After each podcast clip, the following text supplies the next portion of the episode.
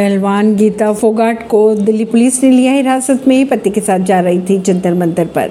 दिल्ली के जंतर मंतर पर धरना दे रहे पहलवानों को लेकर बड़ी खबरें लगातार सामने आ रही हैं। अगर बात करें जंतर मंतर पर धरना दे रहे पहलवानों के, उनके समर्थन में दिल्ली जा रही थी पहलवान गीता फोगाट को दिल्ली पुलिस ने लिया हिरासत में। पति के साथ आ रही थी जंतर मंतर सिंधु बॉर्डर पर पुलिस ने गीता फोगाट और उनके पति पवन सरोहा को जंतर मंतर पर जाते वक्त किया गिरफ़्तार। इसकी जानकारी गीता फोगाट ने खुद ट्वीट कर दी। अपने ट्वीट में गीता फोगाट ने कहा, मुझे और मेरे पति पवन सरोहा को दिल्ली पुलिस ने गिरफ़्तार कर लिया है। बहुत ही दुखद बात है ये। वो इससे पहले भी दिल्ली जा रही थी। पहलवान गीता फोगाट को पुलिस द्वारा रोका गया था। तब भी गीता ने ट्वीट कर इसकी जानकारी साझा की थी। खबरों के अनुसार दिल्ली पुलिस की मनमानी की जा रही है।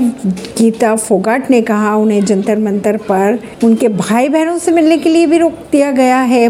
उन्होंने ये भी कहा, पुलिस कह रही है कि दो ही रास्ते हैं उनके पास, या तो वे घर वापस चले जाए, या फिर गिरफ्तारी दे दे। खबरों को जाने के लिए जुड़े रहिए जनता से रिश्ता पॉडकास्ट से। परवीन दिल्ली से।